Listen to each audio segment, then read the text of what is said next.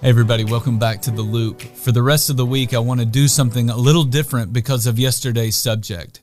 Yesterday, we said that evil is a very real problem in our world and it's a very real problem in our lives. And this is why we need Jesus. But the question is, what does that really look like? What does it really mean to trust Jesus to heal us and to save us from evil? In part, it's about trusting in Jesus' ability to heal us and forgive us, but it's also about trusting in his approach as we try to combat evil the way that Jesus combated evil. See, it's not all on Jesus. It's on us to also follow the ways of Jesus. So today I want to take a look at Luke chapter 4, verses 1 to 13. In this passage, we see that Satan is going after and he's tempting Jesus just like he tempts us. But instead of giving into the temptation, Jesus does several things to resist the temptation.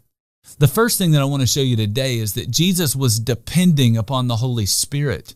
The very first verse in that chapter says this Jesus, full of the Holy Spirit, left the Jordan and was led by the Holy Spirit into the wilderness. Listen, Satan knows that you are most vulnerable when you are alone.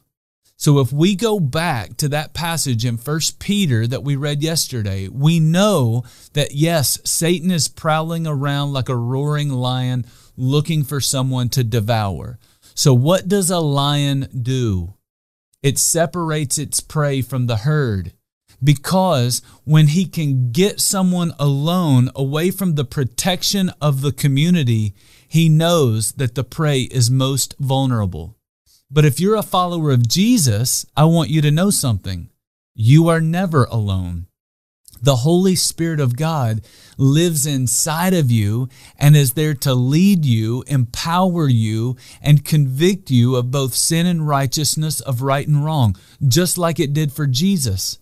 So, to combat evil, do what Jesus did depend on and lean on the Holy Spirit. Ask the Holy Spirit to empower you and protect you and to deliver you from evil. Don't resist and certainly don't ignore the Holy Spirit in your life. It's one of the most powerful weapons in your arsenal. Now that you know Jesus a little better, my hope is that you can live like him a little more.